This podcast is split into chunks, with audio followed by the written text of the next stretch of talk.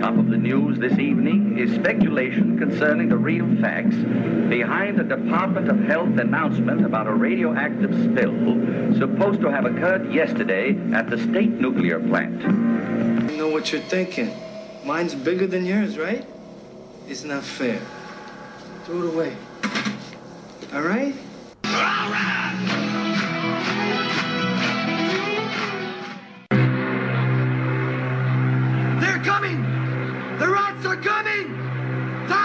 them! Tell me. Tell me about Disneyland. They got tons of popcorn there. And all you gotta do is go climb a tree to go eat it. It was a night like any other night. Then something happened. Oh, good lord! It's it's unbelievable. It's it's horrible. Hey! Hey, wait! There's something weird here. Welcome to the Really Awful Movies Podcast, a celebration of low budget cinema. The sleep of reason gives birth to monsters. Hi, my name's Chris, and along with Jeff, we're bringing you the very best and worst of horror, sci fi, post apocalyptic wasteland, kung fu, and women in prison movies from the 1960s to today. Check us out at reallyawfulmovies.com, part of the Crypt TV family. We're at Down Chetron headquarters. Here's episode 187 Stu Rosenberg's 1979 feature, The Amityville Horror. as opposed to the uh, short film. and the light operatic uh, you know, and uh, one man show. I don't know. Well, it's interesting you bring up Stuart Rosenberg's Amityville Horror because uh, that's not a name that that instantly springs to mind when people think of horror directors. Stuart Rosenberg is not somebody who is prolific within the genre, but he's directed a few things here and there, some notable films. The one that comes immediately to mind, of course, is the Paul Newman classic Cool Hand Luke, famous for the line. what we've got here is failure to communicate. You know, you're not saying Guns N' Roses, that's not Civil War, uh, but uh, hopefully we'll, we will not fail to communicate our thoughts on this movie. Mm-hmm. Now, it's interesting because this is an AIP production. So this is something that was produced by Samuel Z. Arkoff, who's, you know, they produced Recognize the name right off the bat. It gives you like a good Yep. feeling. all our great, all the great uh, Corman driving favorites, and so on and so forth. Uh, this, upon its release, was the most successful AIP production ever. I, I think that record still stands. It was also one of the most successful independent productions of the year, and it still stands again as one of the most successful independent productions ever. And there's you can attribute it to a lot of reasons. You can attribute that to the horror boom that was starting with The Exorcist and Halloween and so on. You can attribute that to the popularity of the source novel. I believe it was was it James Anson who wrote I think so, yeah. novel? Oh, And you can also attribute that to claims of veracity. And this is based on a true story. So that's something that I want to talk about. Uh, but before I get to that, the Amityville Horror, it's very interesting because talk about a little film that could. I mean, independent production, AIP, it ended up making a shitload of money. And then it spawned a cottage industry of sequels and prequels and reboots and so on and so forth. Even a documentary uh, by, that came out about a year or two ago called My Amityville Horror. I think it was George Lutz who was actually explaining what happened, you know, to him. And Yeah, yeah. To, to quote unquote set the record straight. Yeah, yeah. yeah, hmm. But this is a film that spawned two official sequels. One being in 3D. That'll be Amityville 3D, which came out in, in of course, Amityville 3D in 1983. Then there was an unofficial sequel, a whole whack of direct-to-video sequels. It was remade in 2005, starring Ryan Reynolds, and now they're even rebooting it yet again. It was supposed to come out this summer.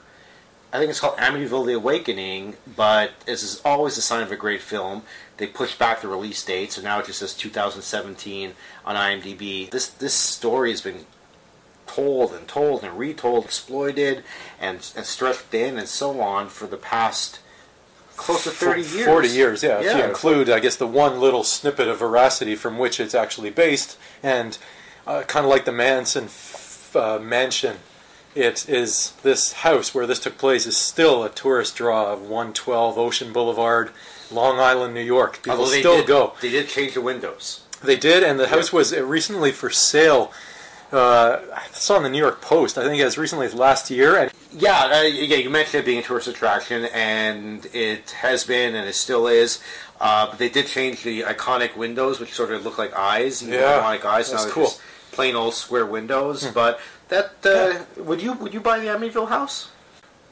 it's hard to say because Because you, you don't have the money. Nor do yeah, that disqualifies both of us uh, from the outset. But if you have Uh, the money, would you purchase the Amityville house? this whole business about like bad mojo and and negative associations uh, from something having transpired. I mean, on a very low level, like I live in a high-rise apartment. As I said before in the podcast, my neighbor died uh, when I first moved in, and no one noticed. And then there started to permeate the halls was this smell, and I thought it was it was uh, like a dead mouse because that's the only like stench of death, to put it any other way, that I was familiar with. And then it got more pronounced, more pronounced, more pronounced. And then I was opening windows. I was like running the, the thing on the top of the stove. I don't know what that's called, like the filter thing. And then the next day, yellow tape over the guy's door. So that apartment. Welcome to your new apartment. Welcome to my nightmare, to quote Alice Cooper. And so, yeah, whoever moved in there doesn't know the history of it. This guy was starting to like rot, and the maggots and the whole business. So, if if I'm fine with that, I mean, this guy's bedroom is essentially next to mine, within let- let's say ten feet away. I mean, what can you do, right? If you had to look back, uh, we live in a relatively new country and a new continent, but like look at other places, like look at Jerusalem or something, some old ancient city where you have hundreds and hundreds of people living in some house. Mm-hmm. It's almost inevitable, like statistically, something terrible would have happened in every house. I mean, so what, what are you going to do, right? Well, with this house, there's something that we know happened, and that was a mass murder. And there's something that was claimed to have happened, and that's some sort of demonic possession. Yeah. And we'll get to that again in a moment or two, because I want to continue down that line of purchasing the Amityville house. You know, the tagline of this movie is "The houses have memories," and it's Yeah. mentioned in the movie where I believe uh, the character George Lutz, the character played by James Brolin, says houses don't have memories because unlike many a horror film where people unwittingly move into a house where heinous acts are committed, they knew it was it was Yeah, that's knew. true, yeah. and that's why they were getting a steal. They said this house is worth one twenty. It's on the market for eighty, but we can get it because there was this horrific mass murder that was committed.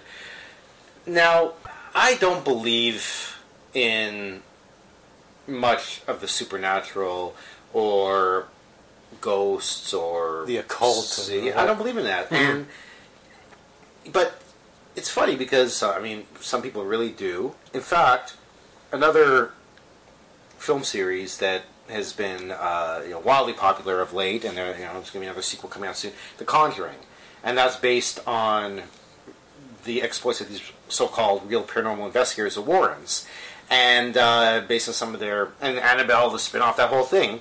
And the Warrens actually investigated the Amityville home after the book came out. So there's a little connection to the Conjuring. Oh, interesting. Now, you mentioned Manson. Um, the Tate LaBianca house. I remember back when uh, Nine Inch Nails released Yeah, the Trent- Downward Trent Spiral. Reznor bought that Yeah, house. Trent, well, he didn't Yeah. buy it; he rented it Oh, for okay, the duration yeah. of.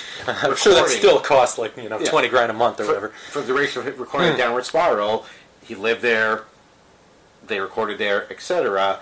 And he claims that at night he would hear this, there was this happening, and this, and that. You know what? The way I see it is, if you want it to happen, it's going to happen. Oh, exactly, You yeah. know, if you want to hear a sound, you're going to hear a If sound. you're prejudiced toward that stuff, Yeah. yeah, for sure. So the question is, would I want to buy the the Lutz house or the Amityville house? I don't think it's worth 150 grand. I think it's a poor investment. so the answer is no. Well, I guess it depends. Like, is it just the ordinary run-of-the-mill murder, or or does it actually up the ante when this is pretty sinister because kids are involved? So that I, I don't know. I think I think it would matter that whether it's just a run-of-the-mill, you know, your garden variety, if you will, drive-by or something, or some spousal murder. Garden But this was this was. I love it. Yeah, yeah. Isn't that just awful? But this was very prominent because it happened in the 70s and not too short a time before this was actually filmed. I think Mhm. it was a four-year uh, time span, but Yep. th- and it, it just made me laugh. Well, in a, kind of creepy way that the three people who were imprisoned at the same time as the killer of the in the original Amityville, the real part of the Amityville horror was, I think, one of those New York guys, Son of Sam? Son of Sam, or one of those, and then there's the Genesee River Killer, who was a prostitute murderer in Rochester, which is not far from here. So you had these three list creepos in there at the same time. Yeah, he, he basically got a shotgun, Yeah, killed uh, f- uh, what is it, four kids and and This is DeFeo. This is uh, Ronald DeFeo. DeFeo Jr., who in 1974 grabbed a shotgun, and this is 100% true, and he killed his entire family. That being his mother, his father, and four of his siblings. I believe that he was. I believe. Well, they make reference in the movie to him being arrested in a bar. He was singing in a bar when he got Yeah. arrested. Yeah. And that is true. He was That singing in a true. bar. He was arrested. he brought it up. In fact, at the at the, at the bar, you know, it's interesting conversation there. And you you mentioned just very recently, I was not aware of this, that the DeFeo is up for parole this year. He is, and much like again the Manson connection, he will not be granted parole. So have no fear, people. The streets are still sta safe from Ronald Butch to DeFeo. So the murders happened, and then after that, shortly thereafter, the Lutz family moved in. And this is a fan. Now I'm talking about real life. I'm not talking about the movie right now. This is George Lutz, his uh, his wife, their new his newlywed wife Kathy, who was previously married and had three kids. And they moved into this house that they lived in for all of 28 days. 28 days later, they left the house, just as the movie says, left all their personal belongings, took off, and then they claimed that there was all this supernatural hoo-ha that went on in the house. Hoo ha! yeah, all these That's my Al Pacino. you know, and then a book was written, and then it became a sensation. And they claim to this day that it was true, but the reality is that it's been debunked over and over and over again. First of all, well, I mean, not that it matters, what, but I mean, in the movie, George Lutz is played by James Brolin, and Kathy's played by Margaret Kidder. Not that it matters, but they, while they're filming the movie, they hung out with George Lutz, you know, to kind of get some, you know, ma- you know, do some research. Yeah, and- and they got the sense that this guy was full of shit. Yeah, right? and like many liars, he was unable to stick to one version of the story, so there's always tons of variations. As uh, Judge Judy says, uh, when you tell the truth, you don't need a good memory. Because, you know, we always love to quote Judge Judy. And there's also an attorney, and his name is William Weber, and he went on record to say that he concocted the story with the Lutzes. Yeah. So the Were- question is, were the Lutzes the victim of actual paranormal haunting or occult possess- possession, or were they just crass opportunists? And if they were crass opportunists, why would they do that? Like, I mean, it's it's bizarre to come up with such a, a bizarre tale, but I don't know. I, I'm going to go on record right now and say that I, I think it's full of shit. Mm-hmm. I really do. Yet another reason why I guess I would have no problems living in the house. The murders happened long ago. House. Oh yeah, again, memories. yeah. If it was more recent, again, but we, if you if something about which you had no memory, it's it's well enough into the past. I mean, 1974, uh, we weren't alive. Doesn't matter, right? So yeah. But I guess another question is what to what what value does the veracity or non uh, veracity, if that's a word, of this tale and the subsequent reactions to it and all this stuff with this paranormal like does that really affect the final product here? Because there's others of this ilk where people go and buy a house that's a steal. The house turns out to be something untoward. I mean we podcasted many of these like the sentinel or burnt offerings or something like that. Does it really add anything to have to have something true that happened? I mean this could have been anything really right like does it Are really you, make Are you saying it's to add to the movie? Yeah. Yes, and it does because, for example, I'll bring up yet again Texas Chainsaw Massacre because hmm. that was purported to be based on a true story, and yes, it was loosely, and I mean very loosely, based on the story of Ed Gein. But because Tobe Hooper and whatnot, and the people that marketed that movie said, "No, this is absolutely one hundred percent fact," people took that movie as so much more than what it really was. In fact, you know, like as we said before, because of the movie, because of the genius of that movie, a lot of people actually thought it was a documentary. But um, I think for the, and then I even think recently, again, Conjuring, Paranormal Activity. All you gotta say is this is based on a true story, and audiences will will will eat it up with a spoon. Yeah, I guess it really all depends on the craft because when you mentioned the, those killings and the actual uh, the actual DeFeo murders, like as they're referenced in the movie, that was maybe a couple of the times I was really like taken into it because when you have a kid just lying there in bed and then some maniac comes in and just dispatches with them. That was very unsettling to watch. So that, those were the parts that really affected me. And this is, I guess, wife Kathy having these kind of pseudo flashbacks, or uh, there's they're not really flashbacks. The you know the it's more the director flashing back to Well- the real life stuff. So that was actually quite affecting. Not Okay. so much the paranormal stuff thereafter. So let's let's segue from talking about Hmm.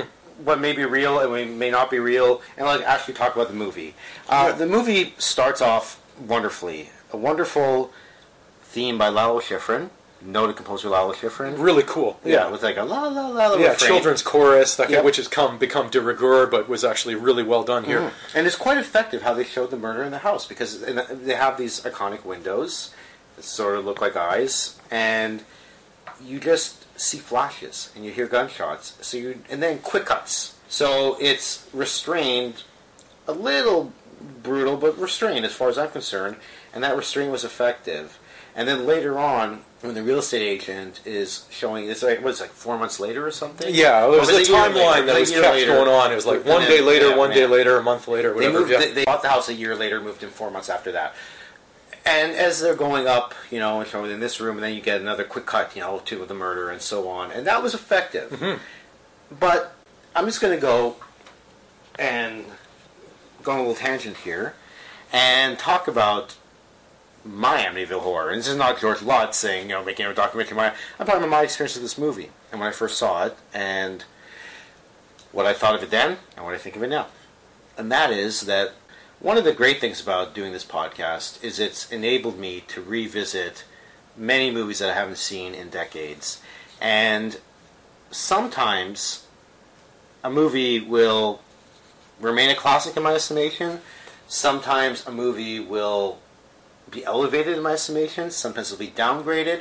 And sometimes my initial impression that wasn't that good will remain the same. Now, I recall seeing this movie 20 years ago on VHS. My first time seeing it, my only time seeing it before I revisited it for this podcast. And there are only two things that stuck with me. Number one, the scene with Rod Steiger as the priest, Father Delaney, and the flies. That was a fantastic that was cool. scene. Very Italian in a way. Very, Like- yeah, there, well, there are. uh, See, when I was okay, so I'm looking at my notes right now, and I wrote down like Fulci lights. Yeah, yeah, yeah. You know, the red room, right, Mhm. the- the- right, portal to hell, etc. Very Fulci light. So yeah, the, Italian elements in that sense. That was a very effective scene, mostly because it really told the audience right off the bat what the Lutz is, and by proxy, the audience is up against. If a man of the cloth could walk into a house and get treated that, like, bitch slapped, I mean, Yeah, for, yeah. any, for lack of a better term, I mean, wow, you know, this is some serious evil in this house. So I remember that, and the only other thing that stuck with me was the immaculate coif of James Brolin and, and, and, and, and the beard. It was so Yeah. on point. Yeah. You know, at the time, I, I just thought of James Brolin as Barbra Streisand's husband. He still is. he's got a beautiful uh, silver mane. Yeah. But in this movie, he's got this manly beard and this amazing late 70s Yeah, pompadour yeah. which becomes more and more disheveled as the movie goes on. Yeah. And uh, that's pretty much all I remember. And I, and I was not that impressed with it. Not that impressed. And rewatching it, not that impressed. There were many times when I thought the movie veered too far into silliness, camp. It almost became uh, the, the horror version of like Tommy Wiseau's The Room. I Hmm. mean, I'm thinking of the line when all of a sudden Brolin just goes, "I'm coming apart, oh mother of God, I'm coming apart," and like. I just picture Tommy Wiseau, you know, uttering those lines, or silliness like seeing a pig in a window for no reason whatsoever. Yeah, Or or, or that very ineffectual uh, kid falling down the stairs into the basement Exactly. and he cradles him in his arms. It was yeah, it was or those eyes that were peering out, they're peering through the window towards Margot Kidder. Even that's a really ridiculous cat scare, you know, like I mean that was sort of like the most ridiculous of all cat scares, Hmm. where Lutz is sitting to the window and the black cat is going. yeah, yeah. And to me, I don't know, it just felt silly. Um, some of the scares, the, they're, the Random- scares the scares are front end loaded i would say Mm-hmm. as i said like the uh, father delaney played by rod steiger there like the pestilence obvious nod to biblical plague yeah, that was really something i mean Uh, I think flies are really revolting, especially what they do, where they are, where they've been. I find them gross, Mm. And and, the fact that they they ran that motif through Yeah. the entire thing in a cool way. And you gotta remember, um, Beelzebub is uh, translated to Lord of the Flies. Yes, yeah. So flies have always been associated with Satan, so Mhm. it works. And uh, yeah, let's see. I, I read the book, I believe, when, when I was younger. I, I recall none of this movie, and probably for good reason. And and again, it's hard to separate out this movie from its subsequent. Uh, imitators, if you if you want to even give it that much credit, because every single supernatural movie um, has uh, the, the doubting Thomas, one of the spouses, like I really don't think we should do this. The other one convinces them. They got the dog that sniffs at something. They got the kid who starts behaving Which, weird. by the way, was- I, I got a, uh, an imaginary friend. Blah blah blah. It's like the same tropes Yeah. over and over again. But I I, don't want to give this credit for originating those. That if, was- if indeed it did. The worst. Somebody could have called the SPCA. That was that's what Yeah, yeah, that was yeah. the worst kept dog in history. of Yeah, exactly. Nobody Har- gave a was shit it about Harry this or dog. Perry? The- I the think it black lab. Yeah. Was- This dog was Cute left to its yeah. own device in the basement to scratch away this so-called portal to hell. And then at the very end, all of a sudden, Amy, the girl, was like, "Oh, we can't leave without Harry." It's like you didn't give a shit about Harry for Yeah, the entire movie. You know. and arguably we didn't either if we didn't get its name wrong. But yeah, uh, d- right. Sorry, we apologize. But yeah, uh, just uh, you know, added additive silliness, and I was even thinking like, geez, like uh, imaginary friends. This is not even like among the better ones. Uh, there's tons of imaginary friends, uh, you know, in your Exorcists and uh, your Sinisters, where you get the kid to do something really cool. This one was just like, Jody told me that uh, I I should live in this house forever. I was like, that's that's all you got? You got an imaginary friend who doesn't make you like cut yourself or like make you draw creepy pictures? Exactly. Like, come on, what a waste of an imaginary friend. And they didn't. They didn't really re- uh, mention like who Jody was. Was Jody Hmm. one of the one of the victims of the DeFeo murder? It.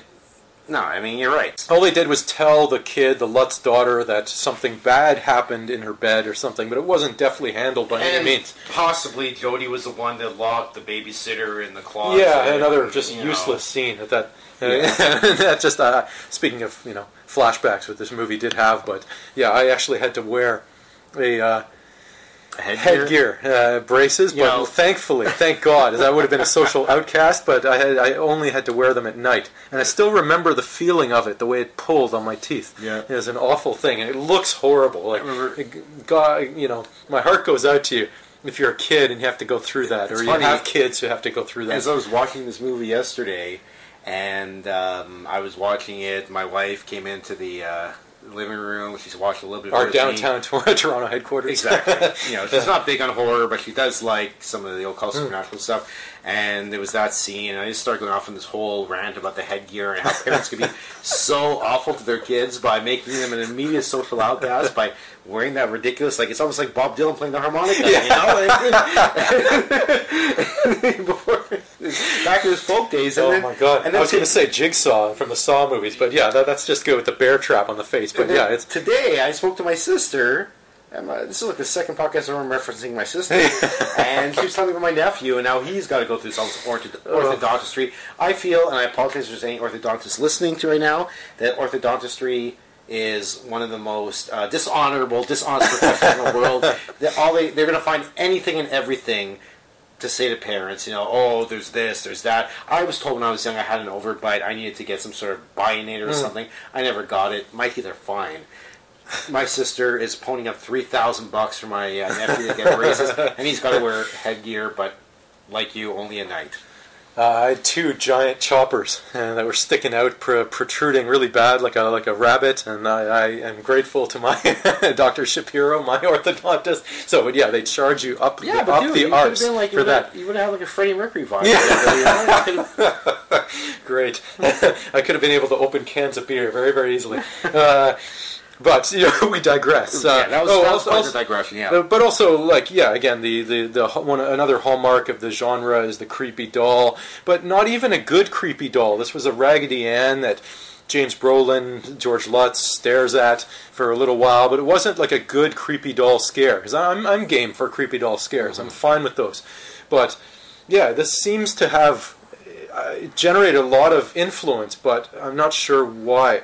And I don't know if I want to liken it to like Grandmaster Flash or something. I don't know, like some rap that's not really that's kind of dated that influenced a lot of people, or hmm. some band that isn't that great but influenced a lot of like I don't I don't know. Well, this wasn't widely acclaimed when it came out. Like no one really liked it. Right now on Rotten Tomatoes, it's not good. It doesn't have that staying power like The Changeling, which is a truly remarkable supernatural film. Like this just sort of seems to exist, but why? Hmm. Like who likes this so much that this is? But this why the do they thing? keep on turning out sequels and remakes and reboots? And I mean, the haunted house trope. I mean, this is something that's been. This was not invented by the Amityville Horror. Oh, no. this, This this goes back to like you know this old dark house and like movies from the 30s, Mhm. and then, but again, I, I think it's just in the wake of The Exorcist. You know, that movie was a seismic shift in horror, and it, it was a cultural phenomenon. And I, what year did The Exorcist come out? I'm not quite sure. Uh, I want to say seventy three. Okay, so, so this was riding on those coattails, and I think because you had the uh, the Catholic Church involved, and you had, you know, like I said, the, the Steiger character, Father Delaney, the conflicts that he had with his superiors, he's claiming it's actual possession. They're saying it's not. You have the Father Boland character. Uh, The the fate of actually the fate of Father Delaney was way more interesting to me than anything else that happened to the Lutzes in this movie. And another thing that they mentioned quite a few times, but nothing ever really came out of it, except for one really cheesy special effect, was this resemblance that George had to Ronald DeFeo. Yes. He was supposed to be the spitting image of him. Mhm. And, you know, what are we supposed to let to believe here? That this is all Satan pulling the strings? Yeah, again, You know? ju- just dropping the ball on another thing that could have been interesting, and uh, just uh, another one was the the two priests, uh, Father Delaney and who was the other one? He's played by Don Stroud. He's a terrific genre actor in his own right. He was in uh, Search and Destroy, uh, the last week, Death Weekend, two really awesome Canadian horror uh, exploitation movies. Uh, yeah, like his car becomes possessed on the highway, which is should be really actually terrifying. Like I had, I had brakes fail on, on my Toyota, and like when you're when you're out of control on on the highway, it's like that should be terrifying. But it turned into like vaudeville slapstick crap. Like the the hood pops up, and then they veer off the road, and there's just no scares to be had. Just another just dropped ball. Another occasion where they could have done something with something cool. Hell, run them off the road, like impale both of them, impale one of them, do something. It just just hung hung flat, and it's a shame. I mean, this had the makings. I think the beginning is cool. First half hour, I was really into it, and then uh, toward the end, it just degenerated. I agree. I think it started off gangbusters. It was it was well paced. The scares were parceled out nicely. I love, like I said before, how they depicted the original murders. I also love, like you know, the flashback when they were and whatever. Another stupid thing is when the real estate is sitting in the house, like he's drawing the papers, and then all of a sudden wind blows. Ooh, Yeah, wind. ooh, yeah. And then nothing. We don't know anything. Like there was never any follow up as to what happened to her. So ultimately, this is a house that was possessed by Satan, and they also talk about that perhaps Satan was the one that possessed DeFeo to murder his family, and on and on and on. But it just, like I said, it just didn't, it didn't coalesce. And you know, there, I, I mentioned a really bad special effect. There was that scene where they open up a wall, they and all of a sudden it's the red room, and you see the satanic face staring back at Lutz, and it's ex- it's his face. Hmm. Interestingly enough, that was actually James Brolin's twin brother. No, sorry, my mistake. Not his twin brother. It was his brother. They just had him grow a beard because they wanted somebody that had a resemblance, but it wasn't his twin brother. But Huh. it did look like him. But again, nothing. But came to what it. end? Yeah. Yeah. So I guess do we segue now into what we've learned? Well, we've talked a lot. I mean, it's I feel like we're like Because I, I, I was going to mention that the real estate agent who calls the place a fixer-upper and says, "Oh, you know, it uh, could be fun. Yeah, it could- and the place really needs some staging. It's really dusty and really like badly uh, decorated. But yeah, she looked a little to me like Mrs. Doubtfire. I don't know why I was thinking that, but again, one of these stupid things you think of. Uh, I also learned that. Oh yeah, another just cheesy line when uh, I think it's the mother who's having this terrible nightmare, and she wakes up and wakes up her husband George and screams as a Margot Kidder, "She was shot in the head!" and starts shaking. It's Yep. like, oh no, that's supposed to be, I guess, the iconic line from the film, and it just died like a lead balloon, and I just wasn't feeling it. What did you learn? Well, this was from from my crack research. Uh, before uh, the, uh, we recorded, I always like to read up on the movie a little bit, you know, some behind the scenes facts, etc. Um, Brolin really made out like gangbusters from this movie. He, because this was a low budget AIP production, he took a small salary with the agreement that he would get money Back off end. the back end. Cool. And they did not expect this movie to be as profitable as it was. At the end of it all, because it was such a big hit, because it exceeded all expectations, because it was basically like a blockbuster of its day, Brolin made in seventy nine dollars seventeen million dollars. Holy crap. In profit participation, which in today's dollars would have been fifty five million dollars. Jeez. So he got paid fifty five So- million dollars for this. Still not enough for him to come back for any of the sequels.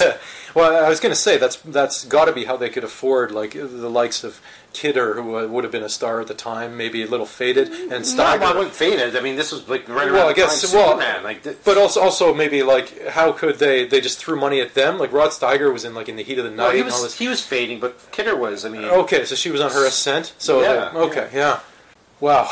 But other than that, but I okay. I, And, and and I don't know, like, did you buy uh, his de- Brolin's deterioration, mental deterioration, as he like uh, he has to uh, prepare for his brother-in-law's wedding, and he he starts to like have bad sleeps, and they referenced him looking like crap. Did, did you buy him and his like mental breakdown, or did, did you find that compelling, or? no, I'm. I, I wasn't like overly moved by that, and he was supposed to be the, you know, really the driving force Yeah. between him and his wife. No, I, just I- didn't, I didn't wasn't find- with him on that. I didn't find his performance compelling. and I, the makeup was really bad. You know, trying to make him look all Hmm. pale and you know gaunt and what have you. But no, it wasn't good.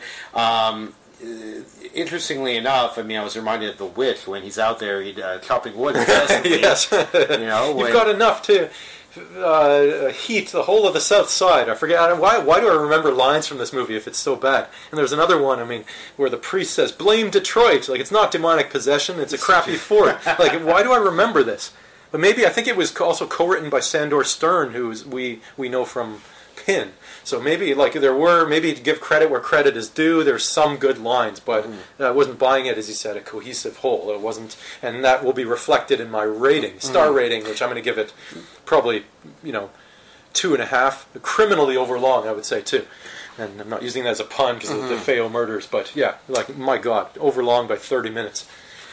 It's interesting because the remake, the 2005 Ryan Reynolds version, runs a lean 90 minutes. Now, I haven't seen it, but I don't want to see it. No, nor do I. Um, but yeah, this, I think this movie probably would have benefited from maybe half an hour chopped out, possibly. I mean, after a while, it's like day 17, Wednesday, yeah, day 18, Thursday. Yeah. It's like, okay, already, get to day 28. Yeah, I'm exactly.